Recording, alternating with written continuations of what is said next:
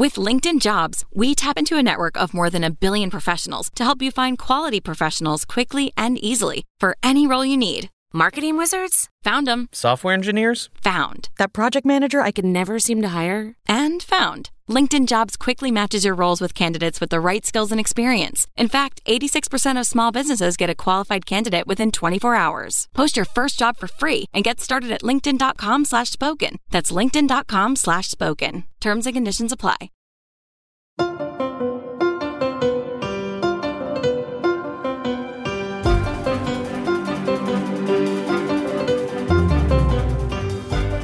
Welcome back to Hashtag Sisters in Law. I'm Joyce Vance. This week we'll be talking about how DOJ bridges the policy positions of past and future administrations, whether Texas is considering ultra conservative legislation just to test the new majority on the Supreme Court, and how the crime of obstruction of justice works because Florida Representative Matt Gaetz is back in the news with allegations he may have obstructed justice on a phone call with an ex girlfriend and another witness. And as always, we'll be answering some of your questions at the end of the show. So, Kim, it is so nice to have you back. We loved having Mimi with us last week, but we really missed you a whole lot. Yeah, Your wedding welcome back, pictures were gorgeous. Um, it's it's just amazing, and it was lovely to see you and your extremely lucky husband together, looking so happy. Well, thank you so much. It was a really lovely wedding. Um, we did it outside. The rain held off just and long enough, and we had a lovely weekend before we had to come back to work on Monday. But um, I missed hanging out with y'all. I listened to the show, and it was great. I'm so grateful to Mimi for for pinch hitting for me. Um, and you know, we have a great day, and I come back now with a brand new name. Uh, I hope you guys get used to saying it when we introduce each other. So you made a really interesting decision to take your husband's name, and you wrote a fantastic piece about it. There's a link in the show notes. But talk with us about what motivated your decision to become Kimberly Atkins Stohr. And also, you have a fascinating explanation for why it's peak feminism to have made the decision that you made. Let's talk about that for a minute. Yeah, you know, I had thought for my whole life that if I were to get married, of course I wouldn't change my name, you know. My my all of my degrees say Kimberly Atkins. My byline has been Kimberly Atkins for 20 years. When I was a litigator, I signed every, you know, pleading Kimberly Atkins. So of course I'm going to be Kimberly Atkins forever, right? That's that's how I've lived most of my life and um, during my engagement, I just sort of felt much to my own surprise, that I really wanted to do it. I really wanted to add my husband, Greg Stohr's last name to mine and be Kimberly Atkins Stohr. And it just felt right for a host of reasons. And so after uh, the wedding and I changed my name publicly, I, a couple of people expressed some surprise that I did that. You know, I am in my 40s and and it just seemed like a, an unusual thing for somebody who is uh, especially someone who espouses feminists ideals to do. Um and so I thought about it and said, you know what? It's a, I think feminism is about doing what you want and having agency in your own decisions. And for me, among a host of reasons, just the fact that my name now reflects my life my life has expanded, and so my name should expand. And my life has expanded in a way to include a wonderful family that includes uh, um, the man of my dreams, his two wonderful children who make me a stepmom, his extended family who have been wonderful to me. Putting my last name next to his last name reflects the fact that my family loves him so much. And it just felt right for so many reasons. Um, and to me, that felt very feminist because I was making that decision. He didn't expect me to, he didn't ask me to. Um, but, and I also thought, you know what? If it was good enough for Ruth Bader Ginsburg, it's good enough for me. And if it's good enough for Jill Wine-Banks to have three names, I'm in good company. so, back when I made that choice, it was really something that nobody had much done before.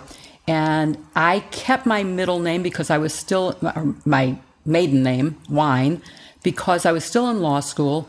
And I wanted the teachers to know that Jill Wine from first year was the same person as Jill Wine Volner the second year.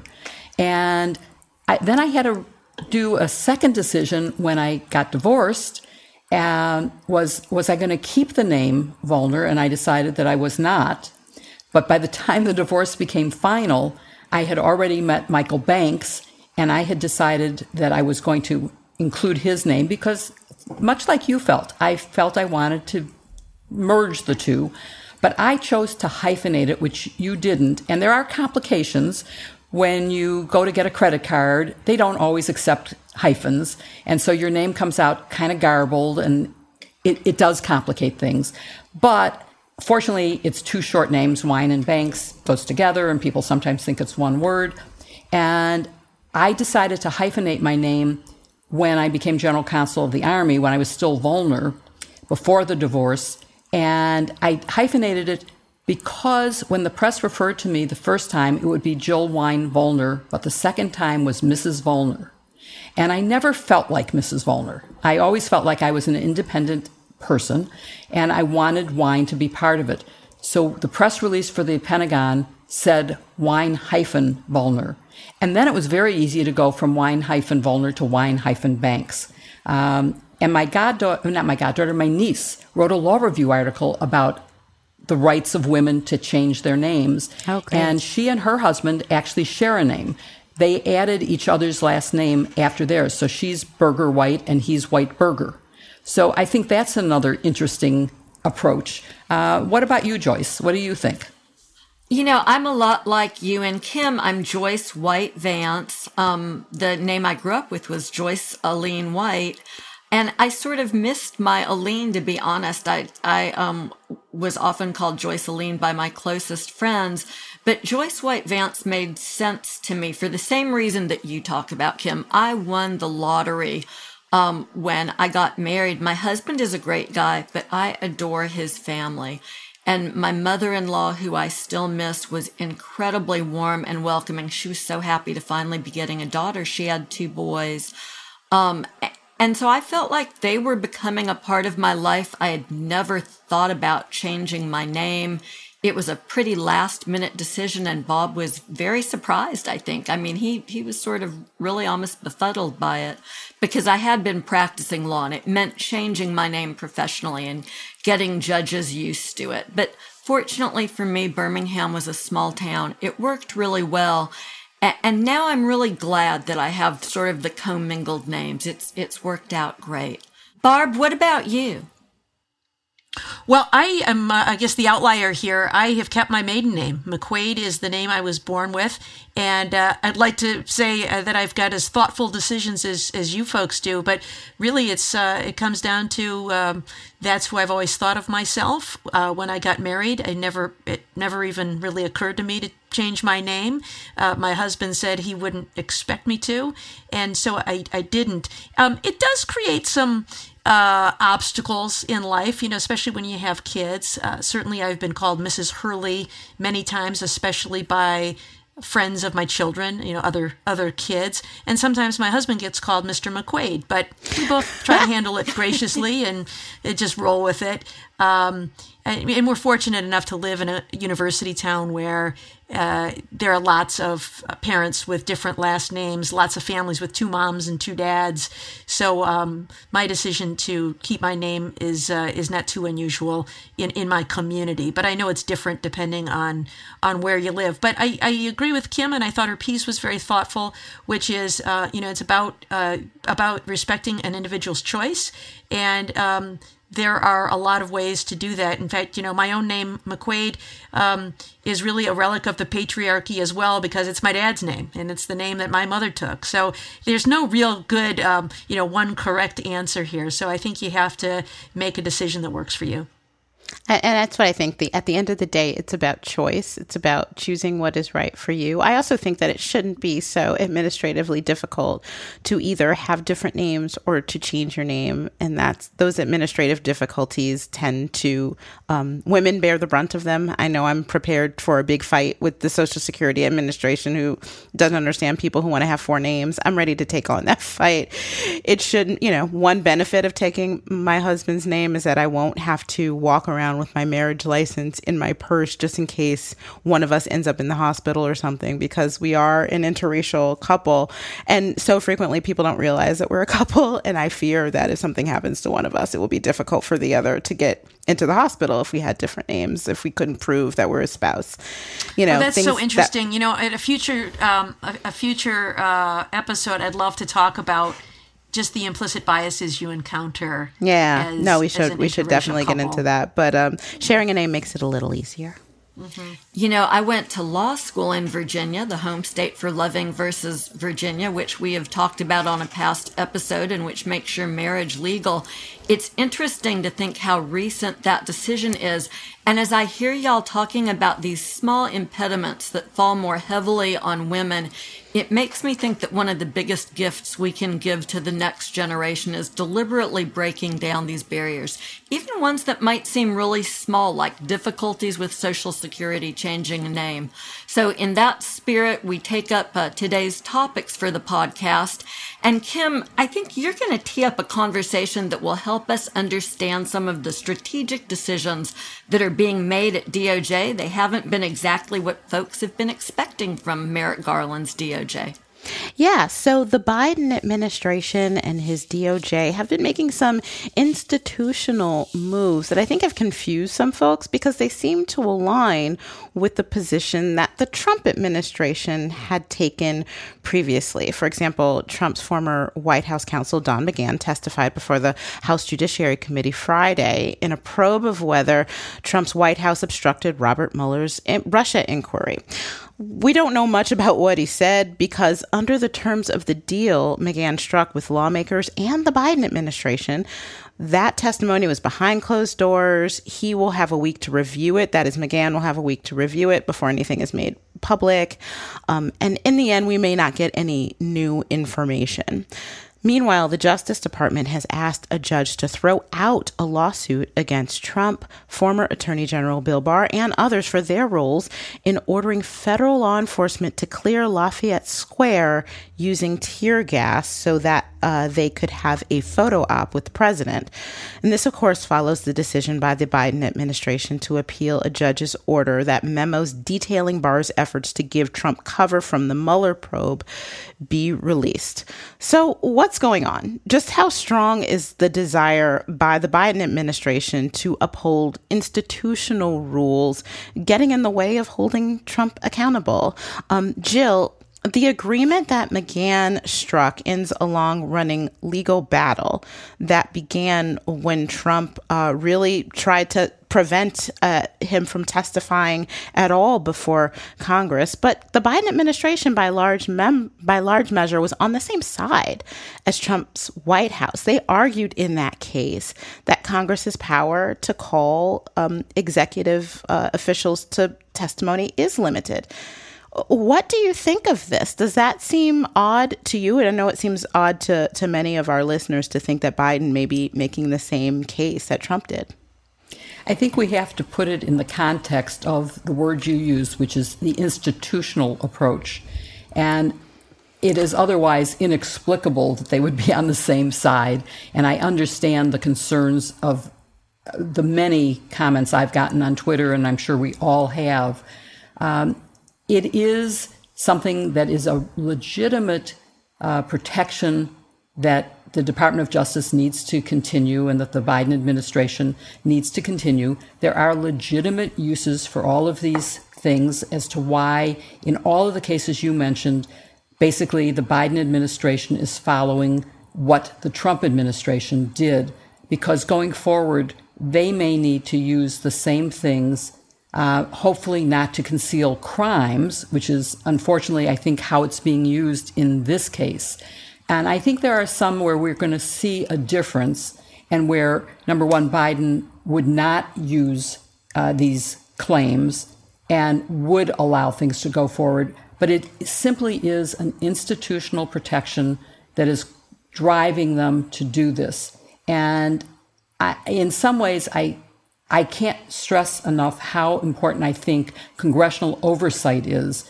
But the courts have made it very clear, for example, that subpoenas from the uh, courts subpoenas that are court ordered um, that have to do with criminal investigations have been enforced. That's what Watergate was. It was our subpoena as prosecutors, whereas the congressional subpoena was not enforced. So at some point, there does have to be a decision that allows congressional subpoenas to be enforced because otherwise, the congressional oversight, which I consider a very fundamental basis of the tripartite sense of government and the independence of each branch, um, needs to be enforced because if they cannot call witnesses and if they can't get the administration to explain policies, then their oversight is a hollow one indeed. And that would be dangerous, I think, and give way too much power to the executive branch.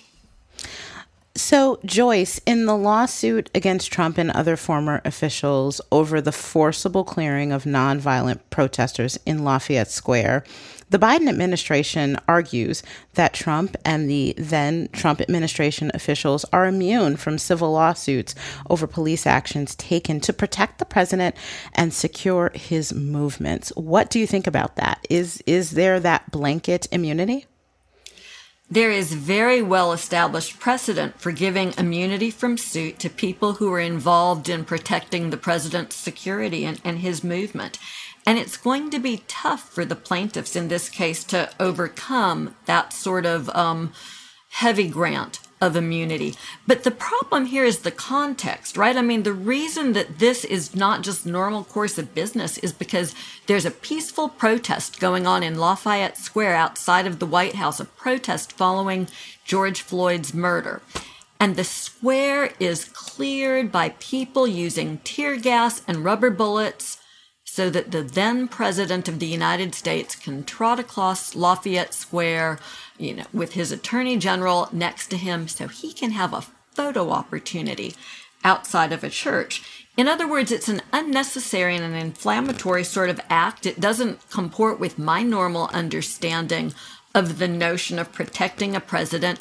And it's interesting that the White House originally tried to pass this off as an effort to enforce the 7 p.m. curfew that was in place at this point in time. They only later stumbled onto this much better immunity argument. So the abnormality of the Trump administration seems to have put the Biden administration, the Biden DOJ, into this box where they're forced to protect conduct that I'm sure that they know is unconscionable. Yet at the same time, they need to make these legal arguments in order to preserve the safety of future presidents. And it seems to me, and, and I don't want to get too far into this, but they may have set up a little bit of a false dichotomy here.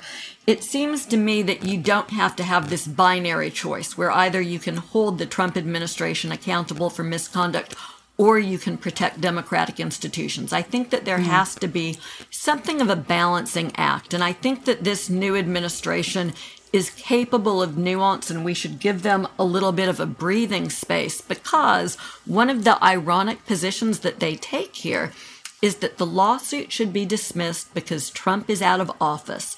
So we don't have to fear a repetition of this kind of misconduct. And I mean, you know, it's possible that the former guy could return or that somebody like him could return to office. And we are going to have to find a better way of balancing the rights of peaceful protesters against someone who just wants to have a photo op in front of a church. Yes, and just to be clear, he he can, he may be reelected um, if there is a f- fair election. He can't just show up um, regardless of what he said. But uh, Barb, CNN has reporting that one of the reasons the the Biden administration may choose not to be so quick to release information like uh, the Barr memo, the, the fact that they're appealing the order to release the Barr memo, um, or Trump's tax returns, for example, is uh, a desire among Biden administration officials to return to normalcy after four years of Trump. What do you think about that concern? Yeah, I, I think this idea of uh, normalcy for the sake of normalcy is is not likely what's going on at the Justice Department. You know, you can imagine um, Justice Department lawyers sitting around the table uh, deciding what position that ought to be taken on particular questions. And I don't think normalcy is something that comes into the conversation when they're discussing the pros and cons of a decision. I do think that they are thinking about things like uh, protecting the rule of law and protecting institutional interests, even if those interests might tend to tend to favor the Trump administration. Um, I think they have to consider that when they take a position, that position will be used as precedent in future cases. And so they are likely wary of taking a position now that comes back to bite this administration later. So as you know Jill was discussing executive privilege, that's a legitimate privilege. There's an institutional interest in protecting executive privilege. Uh, it promotes candor from you know aides giving advice. Uh, if people did not think that uh, uh their conversations were protected, they might uh, feel uh, a chilling effect on giving unfettered advice. And so there are some important interests there. But you know, uh, the one thing that has bothered me about the position they've taken on, on some of these things, um, especially that Barr memo that they continue to protect, is of course there's an exception to the privilege when it is used to shield a crime or a fraud. And to the extent the Trump administration is hiding behind the privilege to conceal misconduct, um, then the privilege should yield. That's the institutional interest here, and DOJ should acknowledge that. Um, and so, you know, your your question about whether DOJ is trying to promote normalcy, I doubt that's the goal, but I do think they are likely wanting to pr- promote sort of that traditional role of independence at the D- Justice Department. That uh, that DOJ makes legal decisions free from politics. So maybe there is uh, some political uh, value in exposing the dirty laundry of the Trump administration, and there may be some in the Democratic Party who would love to see Trump secrets exposed. DOJ does have an interest in making decisions without regard to poly, party politics, um, even if that means frustrating the party of the president who appointed them. Because what you don't want is to set a precedent that in every administration, the new president reveals all of the privileged conversations of his predecessor for the, for the, the sake of scoring political points.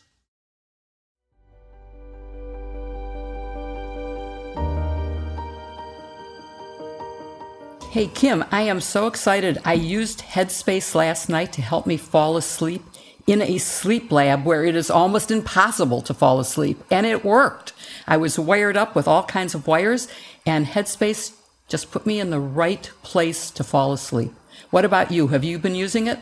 Wow, that's really impressive. Yes, I have been using it. You know, there are some stressful things happening in the world. Re entry post COVID is a little stressful for me. The days leading up to my wedding got a little stressful.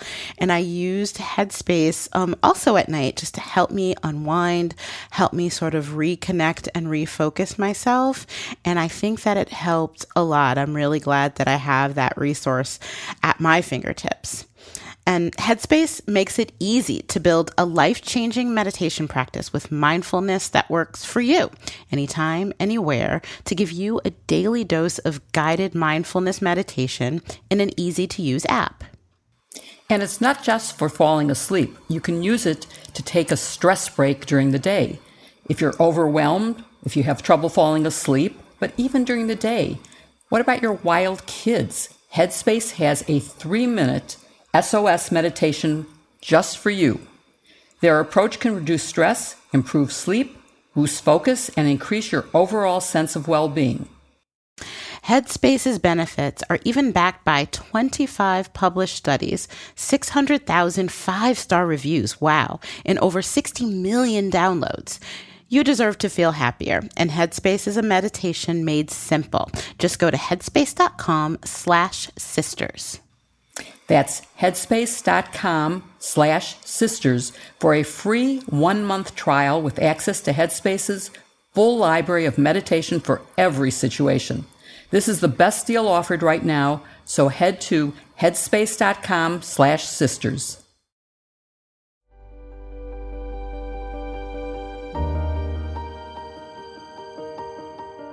So, Jill, let's talk about Texas. What's going on there? Well, Texas is a very special issue, And lately, I'm growing more concerned about government in America because of states like Texas that are enacting laws that I think violate the Constitution and diminish the foundations of our democracy. Only the Supreme Court now stands between these laws that, for example, threaten the loss of voting rights, particularly for voters of color, transgender rights, and a woman's right to control her own body, among other issues. So, using Texas as an example to explore whether there is a new era of conservatism, conservatism and whether these two issues um, are intended to test the new composition of the Supreme Court, uh, I, I want to start with Kim and say, what do you think are some of the most important, maybe the three most important laws from Texas that may reach the Supreme Court and test this new court composition? Yeah, I think you highlighted them, Jill. Um, there's one law that's in place and two that could be passed. Um, I'll start with the abortion ban, which passed in Texas, uh, which bans abortion at six weeks and makes no exception for pregnancies that result from rape or incest. Um, it also categorizes abortion as a civil violation, which is unusual. It real it literally gives private citizens the power to bring lawsuits against uh, abortion providers or people who have had abortions. It's really an unprecedented, um, uh, an unprecedentedly broad uh, application of abortion restrictions.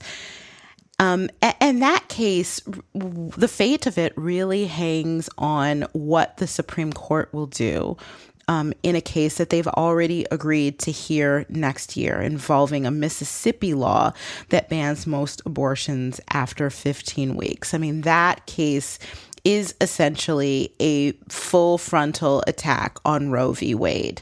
And I'm I'm sure that this Texas law will be challenged if it hasn't been already. I'm sure that it probably has been. I've been away um, getting married, so I may not be on top of exactly where the litigation on that stands. Um, but I'm sure if it hasn't been challenged, it will be. And what will likely happen is the challenges to that, um, whatever the lower court may do, will be put on hold while they wait for the Supreme Supreme Court to decide whether or not they're going to take up uh, a, the decision of whether to uh, potentially overturn Roe v. Wade, and depending on what the outcome of that case would be. So that's probably not going to happen until about a year from now when that decision will come out and we'll know whether Roe still lives uh, in this new 6 3 Supreme Court. You know, I've been talking to a lot of legal experts over the last month or so about Roe, whether it's in danger, whether it'll just be chipped away, whether the court will wait or really go after it now. And there are differing opinions. Um, I think that it is quite possible that with the 6 3 majority um, and with the Chief Justice uh, having um, made his own views about Roe v. Wade clear and not having that same sort of concern that he has expressed in the past over things like Obamacare and, and not wanting the court to seem like it is a political tool to overturn certain legislation. I think with this is different. I think if you have a a strong majority of people who think that Roe v. Wade was wrongly decided in the first place, it is very uh, a very real possibility that it may fall. And what will happen is you will have some states like Texas and Mississippi who will pass really broad restrictions, and you'll have other states like you know, Massachusetts, where my paper is, and other places who pass strong protections for abortion. And that creates a two tiered system uh, of reproductive rights in this country, which I think would, I personally think would be uh, a tragedy. Um, another law that we're looking out for is um, a law that was thwarted by Democratic state lawmakers, at least for now.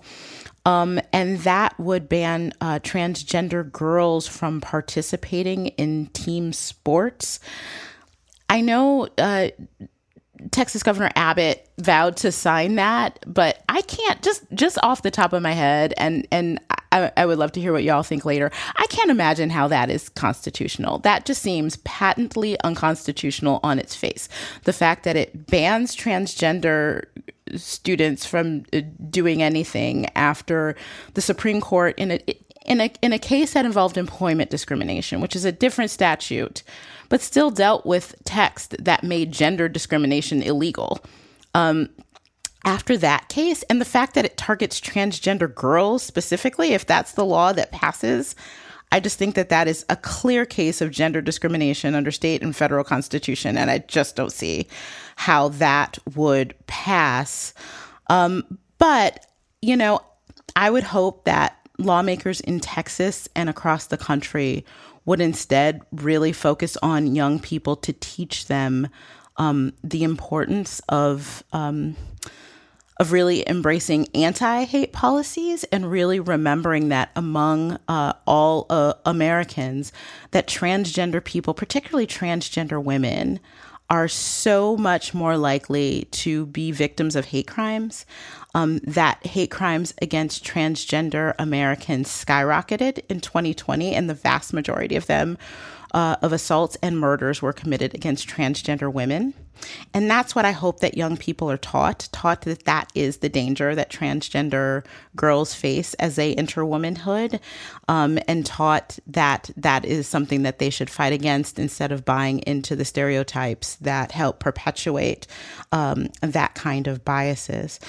Um, and, and, of course, there are also voting restrictions that Texas is trying to pass, right? If they do um, pass these really severe restrictions on voting that we've seen in a number of states, that would also depend on a pending Supreme Court case that will be decided by the end of the month um, that will set a standard by which challengers to such laws would have to prove that they're racially discriminatory.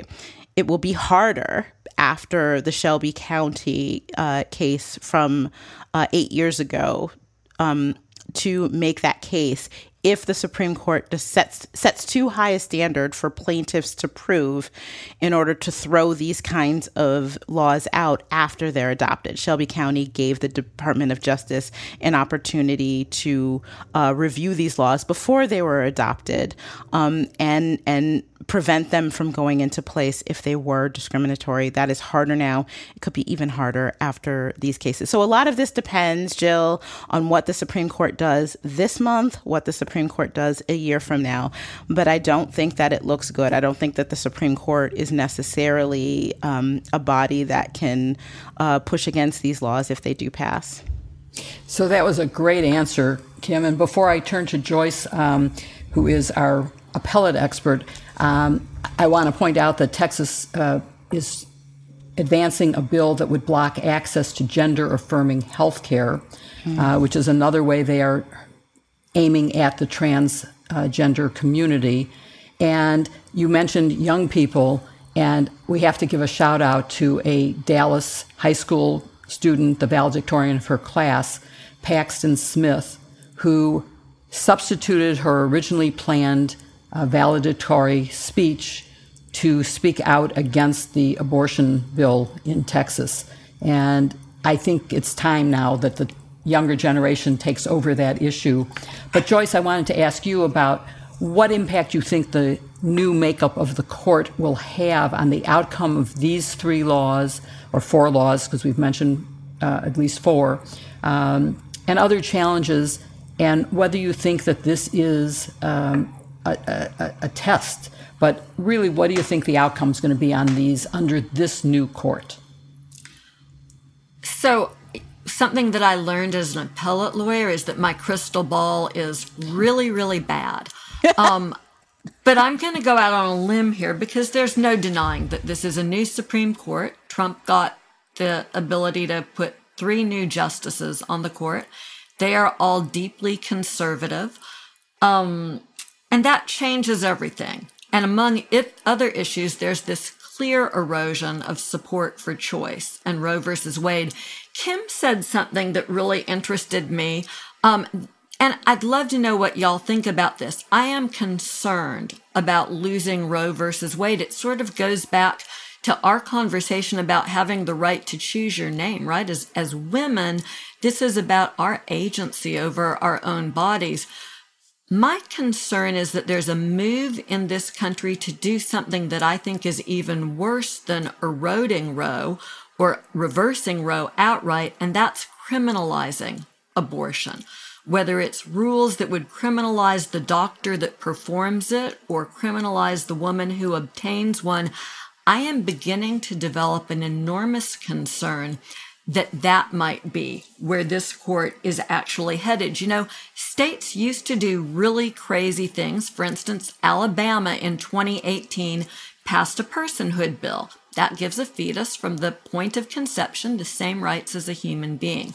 But even Alabama's supermajority, uber conservative folks weren't crazy enough to tee that bill up as a challenge to Roe in 2018. Instead, they put in language that said when the Supreme Court reverses Roe, then this bill will immediately go into effect. I think that's today, and we've now got a lot of states, red states with supermajorities or with strong conservative majorities. They're going to become laboratories for bills that are designed to take away rights from people who aren't in line with their so-called values. And Jill, that takes us right back, you know, to the bill that you tee up, this bill that denies gender affirming care. There was a similar bill in Alabama that fortunately, uh, I think that there's some holdup to putting that in place, but the problem is, and Texas is the paradigm, there will be special sessions called this summer. Governor Abbott will bring the Texas legislature back into session and they will take up these bills that they haven't gotten across the finish line yet and they will all be lined up and the Supreme Court will be able to, if it's inclined to decide these issues, they will be able to revisit them, you know, taking their pick of states that present the best bill and the worst facts so that they can go ahead and implement the conservative agenda that they were put in place to uh, commit to. Which, of course, would be completely inconsistent with what the conservative view is, which is that the court shouldn't be making laws. And I think what you're suggesting is that they will indeed try to implement and effectuate the policies of the conservative Republicans um, who are passing these bills. But, um, Barb, let, us talk a little bit about whether you think other states are going to um, start passing laws exactly like this to push the limits of the conservatives' goals. And what is the pipeline of those uh, laws, and how worried should we be about this?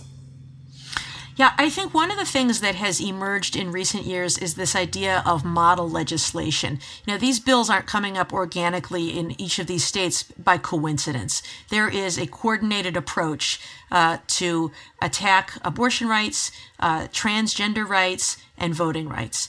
Um, and a big part of it is to stake a claim in the culture wars uh, that Conservatives believe it's in their political best interest uh, to poke people on these issues about abortion rights and transgender. You know, back in the 90s, they used to talk about uh, God, guns, and gays, right, were the trigger issues to get the attention of conservative voters. And that's what's happening here. Is like what what are the things that will agitate people and, and get them riled up and get them to show up at the polls? And so that i believe is what is what is going on there. And i think the one that is the most dangerous uh, is the one that attacks voting rights. Because if you can control voting rights then you can control everything else.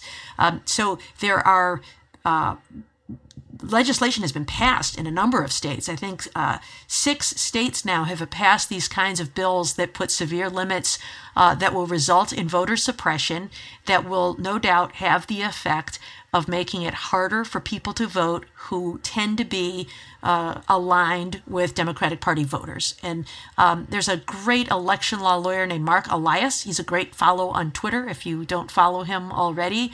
Uh, but he has filed lawsuits in Arkansas, Florida, Georgia, Iowa, Kansas, and Montana. Uh, to challenge some of uh, these laws. And in a number of other states, there are bills pending, including here in Michigan. And, you know, it's all under the guise of protecting against voter fraud, which we know from the failed legal challenges of the Trump campaign is an absolute pretext uh, to try to create cures for that non existent problem, uh, but will have the effect of limiting the vote of likely Democratic voters. And so I think that is, uh, is something of grave concern. Everybody else share Barb's concern about what we may be facing at the Supreme Court? Joyce, what do you think? And Kim? I think Barb's absolutely right. I'm sure y'all know that Shelby County versus Holder came out of the district that I represented. Voting rights are always, you know, uppermost in, in our thoughts here. And I think Barb is dead on the money that that's the most important issue and the issue that's most vulnerable uh, to have a really bad outcome with this court.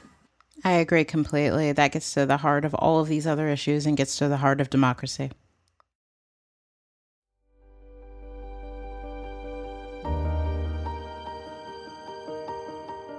Hey, Joyce, is your husband still cooking up all of those HelloFresh meals? He is. Last night we had HelloFresh Gorgeous Grains Farro Bowls, and the amazing thing is all three of our boys were here. Everybody ate them. Everybody loved them. It's so rare that we all agree on a meal. This tasted great, and you could just tell it was good for you. I actually ordered two of the same meals so that I could serve it for company because the finished product just looks so impressive. When you put it on the plate, you look like you've created a culinary delight, and it was wonderful, and everybody loved it. Yeah, I love it in part because when you're busy, one of the things that you can forget to do is grocery shopping. And you find that you don't have all the things you need to put together your own meals, or, uh, or as Jill said, somebody can come by. And with HelloFresh, all of the ingredients are right there for you. It's all made so easy. It takes less than an hour and it creates a really delicious meal. It's so convenient. Well, I really like it because it's got me eating my vegetables and eating a lot healthier. you know, I live in a university town, and so the temptation to uh, get takeout is uh, is very great. It's just so easy and convenient. But with HelloFresh, I've got all the ingredients I need right there, and it's healthy and delicious. Uh, you know, HelloFresh offers 27 plus recipes to choose from each week. From vegetarian meals and calorie smart choices to craft burgers and extra special gourmet options, we've actually been leaning toward ordering a lot of fish dishes. They're created and tested by professional chefs and nutritional experts to ensure taste and simplicity. HelloFresh is 28% cheaper than shopping at your local grocery store and 72% cheaper than a restaurant meal without sacrificing any quality. And the meals are ready in 20 minutes or less. That means super fast prep and quick breakfasts and lunches. It's perfect for anyone with a busy schedule, like all of us. So go to HelloFresh.com slash sisters12 and use code SISTERS12 for 12 free meals. It includes free shipping. That's HelloFresh.com slash sisters12. That's sisters12 and use code SISTERS12 for 12 free meals, including free shipping. HelloFresh is America's number one meal kit. Look for the link in our show notes.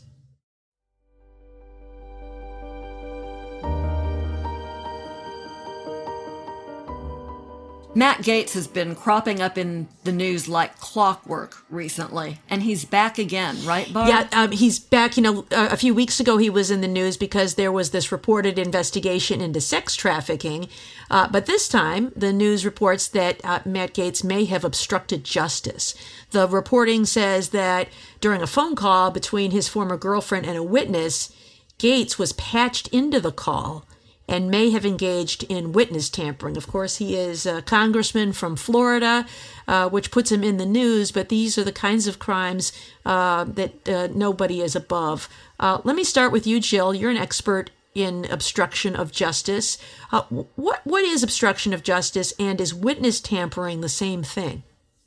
So, great questions because obstruction of justice does actually include witness tampering. And in fact, at one point, it was part of that bill. It became, at the federal level, a separate crime uh, much more recently.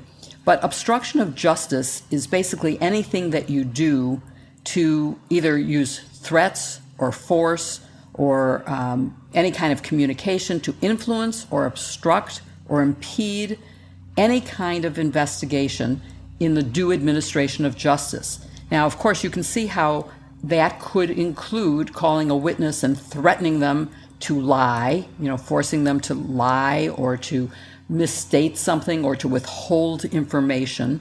So, obstruction is a broader term than the witness tampering.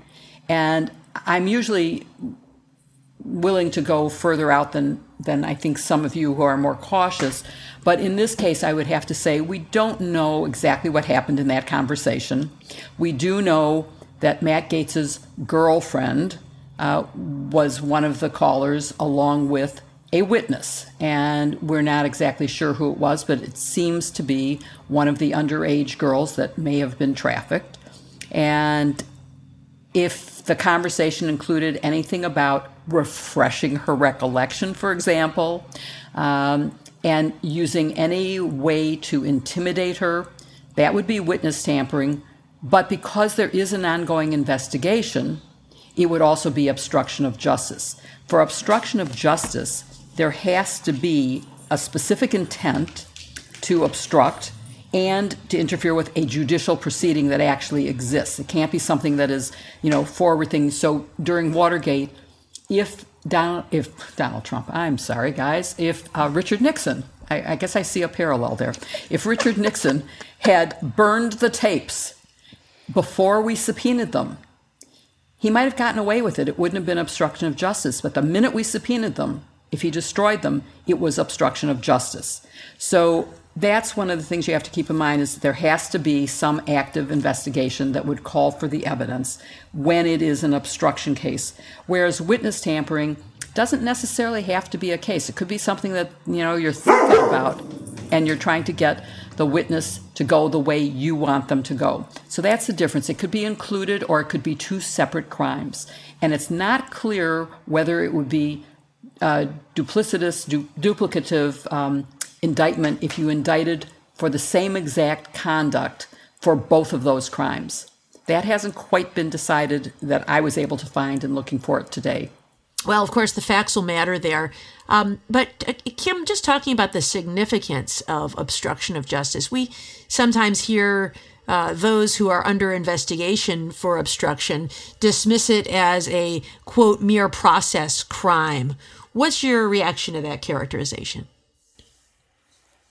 Yeah, we have heard people who are either facing obstruction charges or potentially uh, facing them. People like uh, Rudy Giuliani saying, "Oh, it's a process crime," trying to downplay it to say, "Oh, you know," it, it, to make it seem like, "Oh, this is just a technical thing and it's not really important." Well, first of all, let's start with the fact that it is a crime. It is a criminal offense. And it's really important because, um, yes, it is a process crime, meaning that it is a crime against the judicial process itself. It is meant to stop people once there is uh, any sort of um, judicial uh, process, any investigation by prosecutors, once that's underway, to stop people from purposely and intentionally getting in the way of that, which is really important. Um, you know, just as as Jill said, it's about um, preventing people from impeding or influencing or obstructing the ability uh, for the, the process of justice to take place. And it is illegal in uh, both federally and in all uh, 50 states in the District of Columbia and includes things like um, witness, victim, or informant tampering or intimidation. It, into, it includes things like altering or destroying or falsifying records, um, and it includes misleading conduct, and it also um, it doesn't require that a person be involved or uh, much less guilty of whatever the underlying crime that's being investigated is, which is really important, which shows why this is so important. The the investigation can have nothing to do with you but you can step in and still create an illegal act by trying to obstruct that investigation. And I think a good example of that is Donald Trump in the Mueller investigation. There was no actual evidence at the time that he began doing the 10 things that Robert Mueller detailed uh, in part two of the Mueller report. Uh, that indicated instances that he very well could have uh, illegally obstructed justice. Um, at that time, there was no official statement that he was the um, subject of that investigation uh, investigation into Russian interference into that uh, election. Uh, certainly, the the Senate declined to uh, convict on um, an impeachment article based on that. Uh, but it doesn't mean that it wasn't illegal. So that's something that I think our, our listeners can understand that you can still, sometimes it's not the crime, it's the cover up. Mm-hmm. Yeah, absolutely. Barb, if I could just add to that, because I think to me the prime example, of course, is Watergate, where exactly as yes. Kim said, it is the cover up, not the crime. There's no evidence that Richard Nixon knew about the break in at the DNC before it happened. But he found out that soon as it happened, and he got involved in the cover up, and the case became one of the cover up and obstruction of justice, which included witness tampering, payment of hush money, and all sorts of things like that. So it isn't the underlying crime that he was guilty of. He was guilty of abusing his power as president to stop an investigation. Yeah, it's uh, you know, interfering with that quest for the truth that is the crime. And so, um, you know, well put. Joyce, what about the consequences? What what are the possible consequences of charges for obstruction of justice? So they're serious, and they should be. I, always think that Bob Mueller got this exactly right when he was talking in the wake of presenting the, the Mueller report to the Attorney General, to then Attorney General Bill Barr. And he said this about obstruction. He said, It strikes at the core of the government's effort to find the truth and hold wrongdoers accountable. And that's why these efforts to pass it off and dismiss it as though the words process crime don't mean anything, that's why it rings so hollow. Congress takes this crime seriously, and so do prosecutors, and it has serious consequences for a defendant who's convicted of it. For instance, uh, the portion of the obstruction statutes that are specific for witness intimidation carry a heavy penalty. There's a 20 year statutory maximum in one of these statutes. And usually we talk about statutory maximums and we're careful to remind our listeners that there's also something in federal sentencing called the guidelines, which is a calculation that's done that, that actually gets closer to the actual sentence. And that's often lower than these very high statutory maximums. But I tried to do it, and look, I was doing it blind because, as, as y'all have pointed out, we don't know precisely what the conduct is here. This this phone call is still opaque, so I did a very rough calculation. But Gaetz, if he were convicted of obstruction based on trying to get a witness to massage his or her story, could be looking at 10 years in prison. There's an underlying sexual misconduct offense. There are a lot of enhancements here. So this is serious stuff for defendants. But even beyond that, and, and Barb, this is a conversation that you and I have had in the past. Obstruction can be really helpful to prosecutors in building their case against a defendant because people don't tend to obstruct justice or to try to obstruct justice unless they've got something to hide. And it helps prosecutors establish consciousness of guilt if Gaetz ultimately does get indicted on substantive charges and on obstruction, he has made his own life um, a lot more difficult. So I think this statement that he's issued, you know, I'm sure you guys saw this, right? His spokesman comes out and says, Congressman Gaetz pursues justice. He doesn't obstruct it. Well, Gaetz may live to really regret having issued that statement because if I'm the federal prosecutor trying this case in closing argument, I'm going to cram that down his throat. And every effort that he makes to present himself as a purveyor of justice is going out the window on this charge of obstruction. You know, one other thing I learned to observe during the time William Barr was the Attorney General, he was the master of this, is when you see a statement like that, um, look not only at what it says, but what it doesn't say. Um, you know, obstruction of justice is a legal conclusion. He's not denying the underlying facts. He is just saying, you know, it doesn't amount to obstruction of justice. And so uh, I think this is an interesting one to see the facts uh, as they shake out. And as you, you say, Joyce, not only uh, are there significant criminal penalties, but this idea of consciousness of guilt, um, that uh, the the motivation for telling somebody to change their story or uh, to remember things differently is because the truth will be damning for them. So uh, it's uh, it's an interesting point.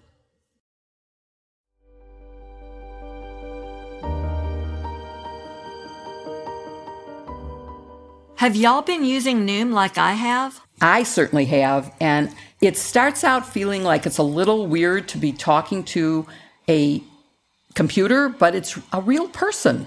And the advice, if you read through what they say, is really sound and solid advice. And I feel like I'm, for the first time in my life, changing my bad habits and getting really good, healthy habits. What about you? So I'm down 15 pounds, but it's not really the weight loss that I'm so excited about. I mean, that's you guys, that's two months. But what, what I'm really happy about is what you're talking about, Jill. I'm making better decisions. The food that I'm eating is more healthy. I feel better and I'm really pleased about it. I feel like this is something I can stick with.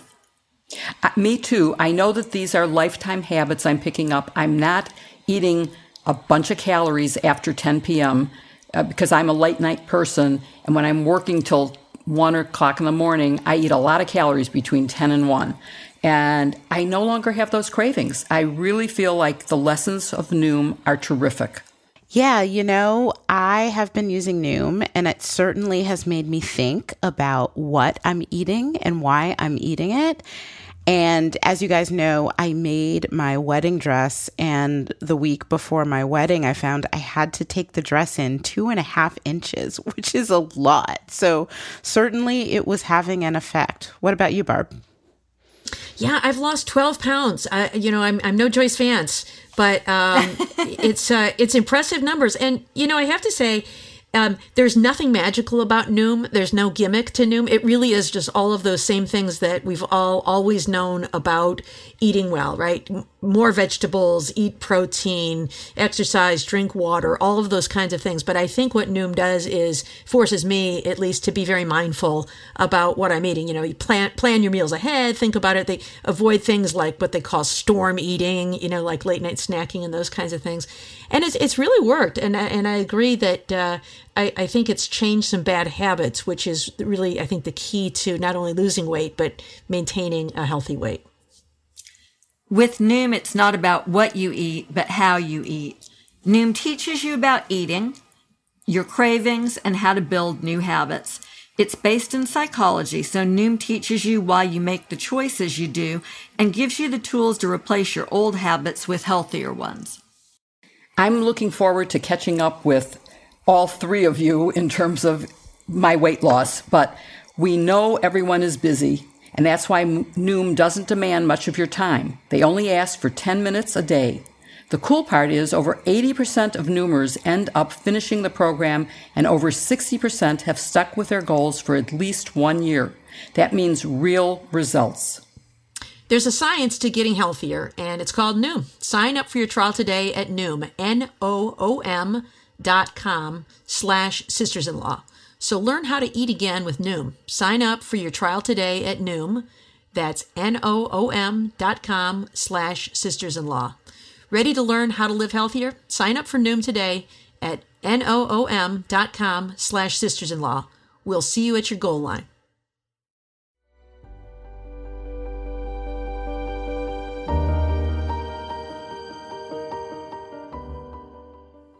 As always, we've received some great listener questions this week.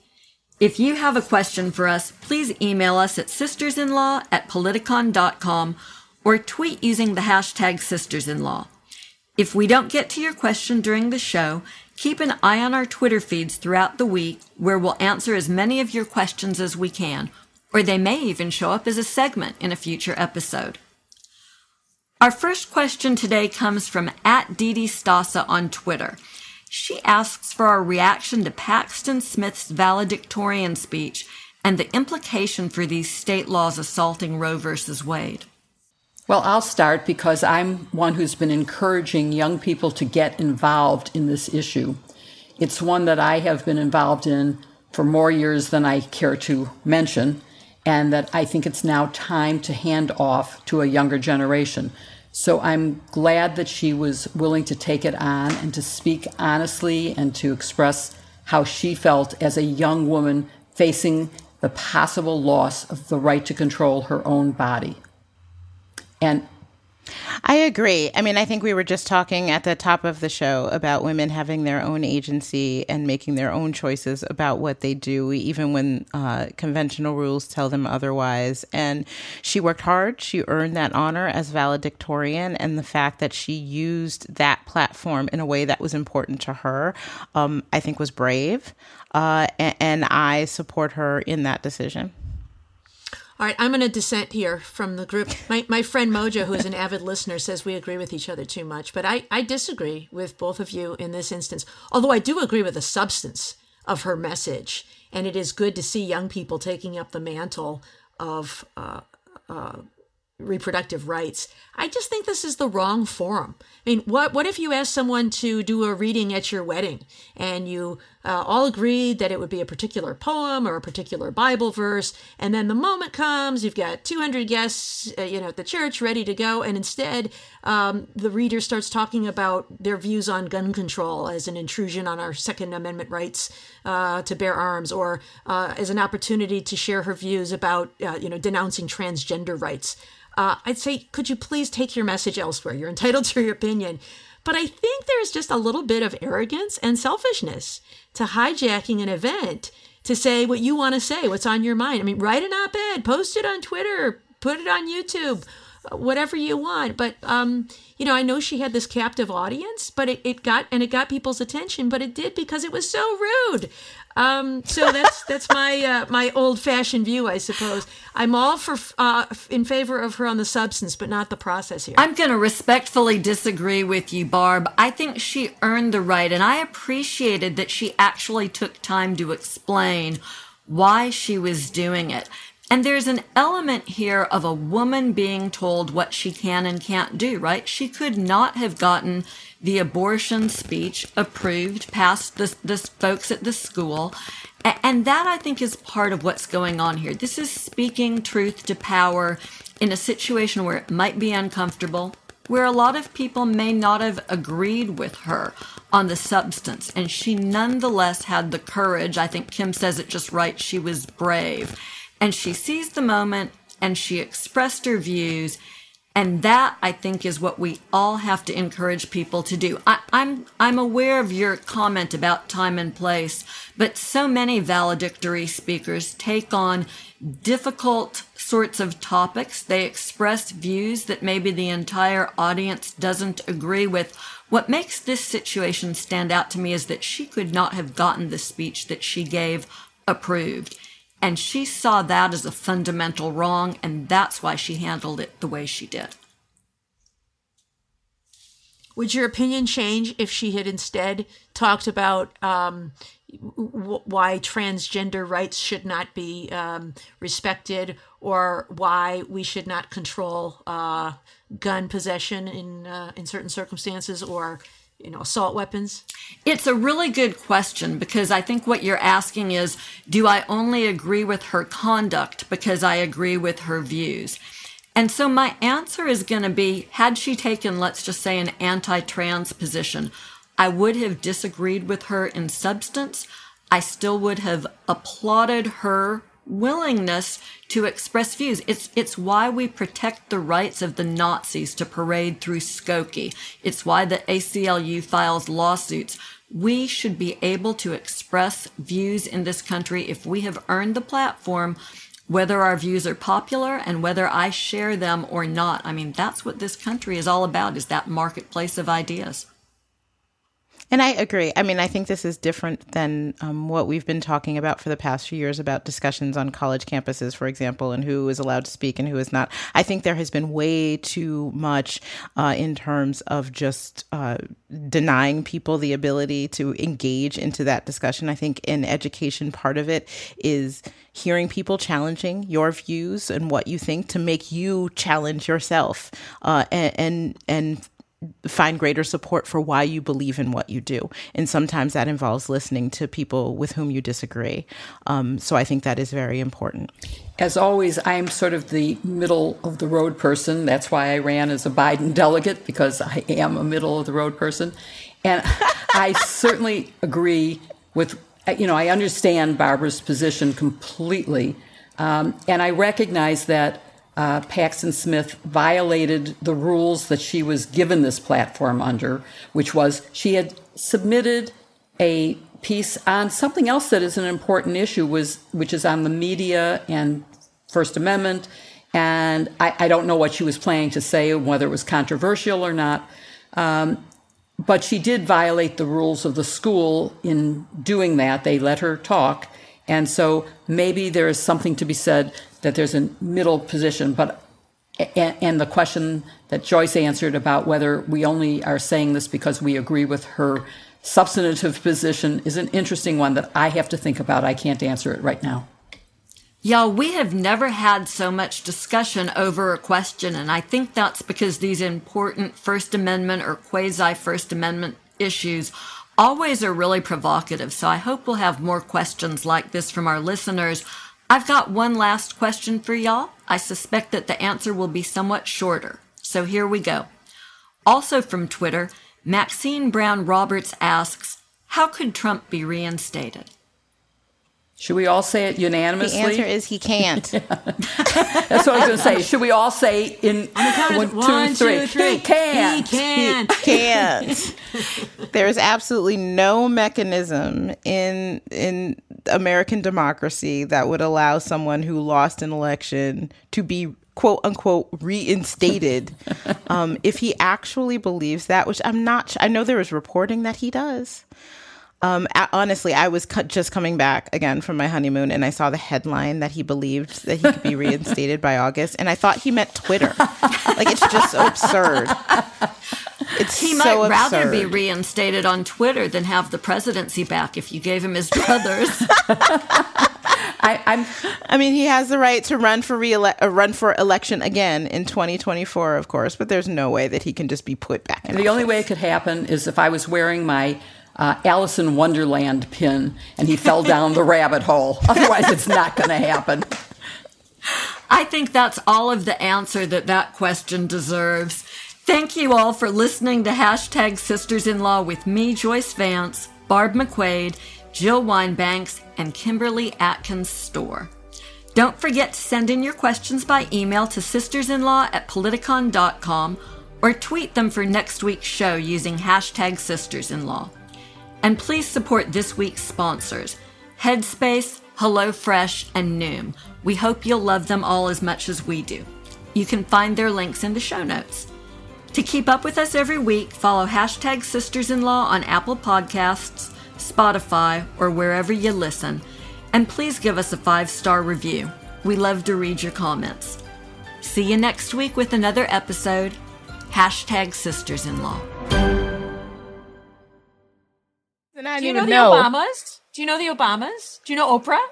I, well, I, Oprah emceed an event for me when she was just starting out. So I don't think, I mean, I knew oh her. my then. gosh. Um, and my best friend was married to a member of the Senate, the state Senate, when Obama was in it. So we used to have dinner together. Uh, and Obama, I never really connected with. But the first time that I met Michelle, which was before that, was when I was at CPS and she came over because we were doing a trying to do a partnership with the University of Chicago, where she was at the time. And I had never heard of her. This is a long time ago, guys. I'd never heard of her. And I found my notes when I retired from CPS of that meeting, which was my first week in the office. And I spelled her name O apostrophe B A M A. She's Irish. That's classic. Sure, why not? I thought she was awesome. I, I saved the notebook because it is so classic. It's hilarious. I, I, and really I did great. it twice, totally guys. I did it with. Does, well, Barbara, you're the one who knows sports. Franco Harris, uh-huh. who was a football player for the Cleveland Browns, I think, mm-hmm. and I worked Pittsburgh with Steelers. Franco Harris. Franco Harris, right? Exactly. I thought it was Frank O'Harris. Oh yeah, yeah, yeah, yeah. That's great. He was coming I to me, totally... and I said to my secretary yeah. after I say hello, Mr. O'Harris, what do I say to him? I don't know anything about football. She said, "Stop! You don't call it Mr. O'Harris. His name is Franco Harris." That's so funny. So I, I have a, an Irish thing, thing, in Chicago.